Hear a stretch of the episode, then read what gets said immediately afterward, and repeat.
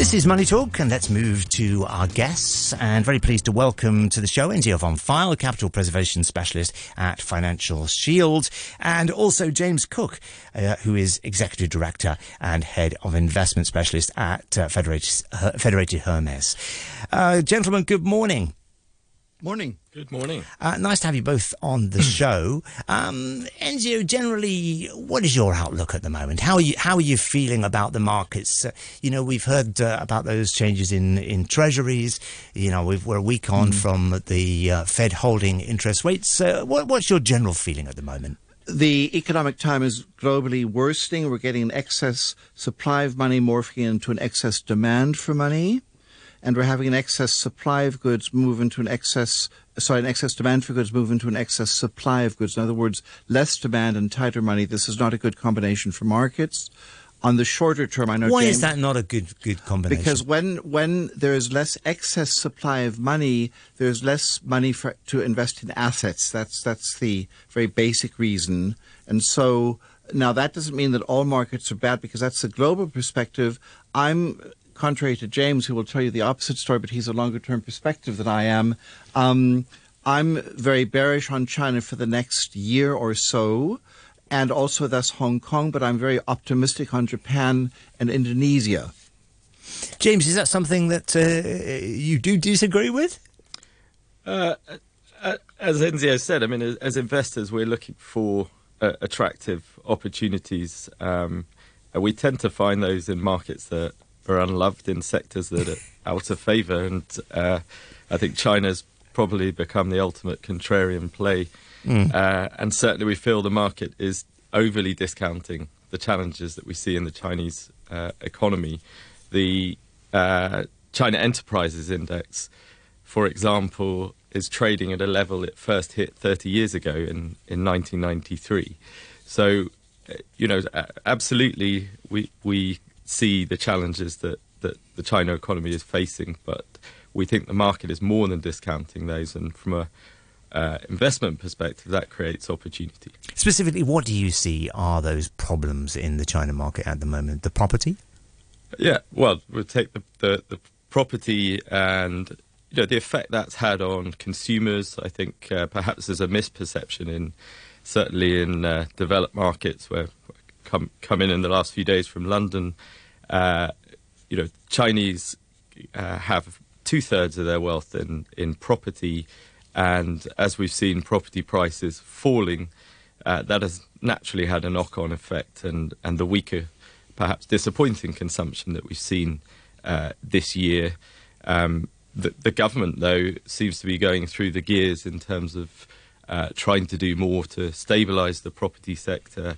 Uh, you know, we're seeing more fiscal and policy stimulus coming through.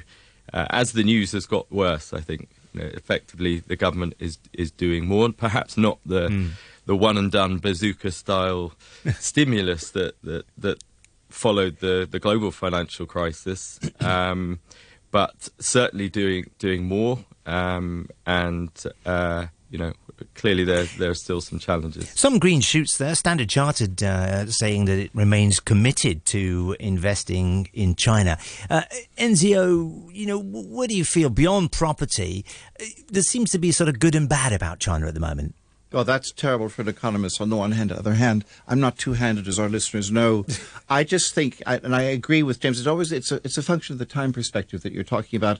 I'm really looking at a one-year view, and I just think that the the the the not good news is that the Chinese government, whilst it is centralizing the focus on the Communist Party, which is not bad, that makes it more manageable, I suspect. Um, I disagree with this throttling of the private sector, which does, after all, account for 80% of all employment. And as long as that private sector knows where to create the jobs, as opposed to some government official saying you shall create jobs in X, Y, Z, brackets open, this is what we're also doing in Hong Kong now, sadly, brackets closed. I think China will remain a bit of a problem child, but it doesn't mean that there won't be pockets of growth in individual provinces. Um, and uh, so we haven't given up on China. It's just that relative to other opportunities like Japan, where the economic time is quite good, Indonesia, where the economic time is quite good, um, Poland, apparently, now that's we're not talking about Poland today, please. Um, But th- that's again, as James will concur, is a very good story. Mm. Uh, you mentioned Japan there. Uh, yes. I just, I just come back from a few days in Japan, and oh, it seems seems very buoyant, though. I would have said yes, generally quite. on the street. Um, yeah. Well, again, uh, teaching James to suck eggs. I mean, it's when the property market is good, people feel upbeat and they feel richer worldwide. And whether you're Japanese or German or Swahili or Swiss or indeed even English from Hampshire, it doesn't matter. It's the same. It's the same feeling. So I think that that's where part of the euphoria in Japan comes from. And there's also a very strong mindset change in Japan. When I used to cover it, it was all going to take a great deal of time, lots of tooth sucking. That's kind of gone out of the out of the equation now. So um, I'm quite optimistic on it. I think the yen will strengthen next year, mm. And I think there'll be a big turnaround there. James, the, the Bank of Japan uh, seems quite undecided about what to do at the moment. What's your feeling about Japan? Do you, do you see that uh, as a good bet at the moment? Yeah, look, uh, I mean, it's outside of uh, our universe. We are we're an Asia ex Japan uh, strategy, but certainly uh, valuations there again are super uh, attractive. It, it, we'd lo- we'd love to to have some exposure in uh, particularly Japan small cap actually, where we see very good valuations. We c- we can um, take proxy exposure to to our market and we've we've done that this year with Honda Motor actually is uh, hmm. which was trading at a at a super low level six times PE at the beginning of the year and we saw that as a more attractive means to play uh, the growth in two wheelers and scooters in the India market where Honda's the number one uh, manufacturer considerably cheaper valuation than the number two in the India market Hero MotoCorp that's trading on double them or triple the multiple how are you seeing the traditional uh, vehicle making business versus uh, EVs at the moment? Do you, do you take a view on that? Uh, no, no, I mean, I, I guess um, actually just bring it back to, to, to China, and uh, you know, as China transitions, then clearly uh, it, vehicle manufacturing. I think China is forecast to be the world's biggest exporter this year, and, and EV is is way ahead in terms of the, the units being being produced.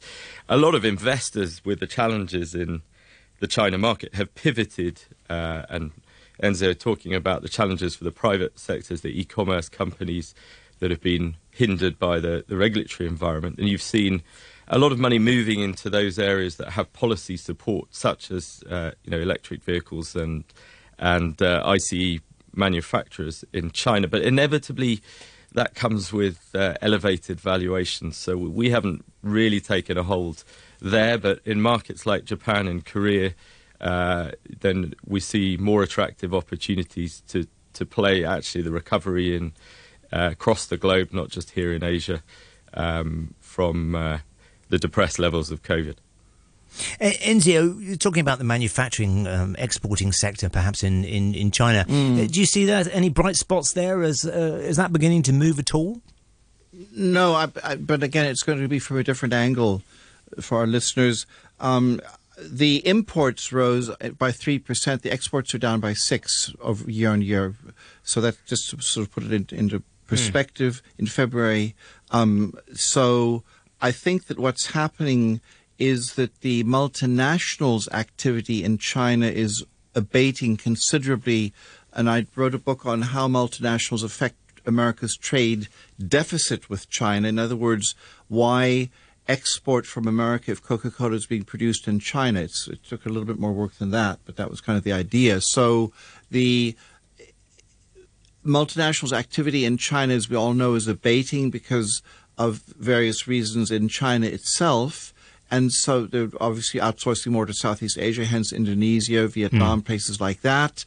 And that then would suggest that the Chinese growth slows and thus the exports from those multinationals also slow, and indeed also the imports of those multinationals, because just because you, I'm making this up a little bit, when you make an Apple handset in China, you obviously still need some bits and pieces from the US to come in to make this thing. You can't just sort of make it all in China. Uh, and we're talking of uh, the US, James. US markets on a bit of a winning streak of late. What, what do you think is driving that? Um, you know, are we, we going to see that continuing? Um, I think what's driving that is, you know, investors um, seem willing to deploy capital into areas where they can see uh, opportunity to make money short term in what is a very complex, uh, uncertain environment. And, and the leadership in the US has been very narrow with the Magnificent Seven um, really driving the, the, the, market this year and, and investors' appetite to align themselves. Is that going to go on? Well, uh, you know, I think the, the initial, you, I was going to say, aligning themselves to the generative AI phenomenon. I think mm. that the challenge there is we, we're yet to see that being monetized meaningfully and contributing uh, into earnings. Is all hype, you say? No, I, I don't think it's hy- hype at all. But I think we're at, certainly at the uh, early stage of the of the uh, the curve where we are today. But that you know, it's interesting to compare because, of course, the leadership in the US has been very narrow. The the sell-off in China has been very broad-based. Mm. And you know, talking about rates, uh, have we seen um, your peak rates yet? Uh, is is the Fed going to do something else uh, from from your perspective? What do you see?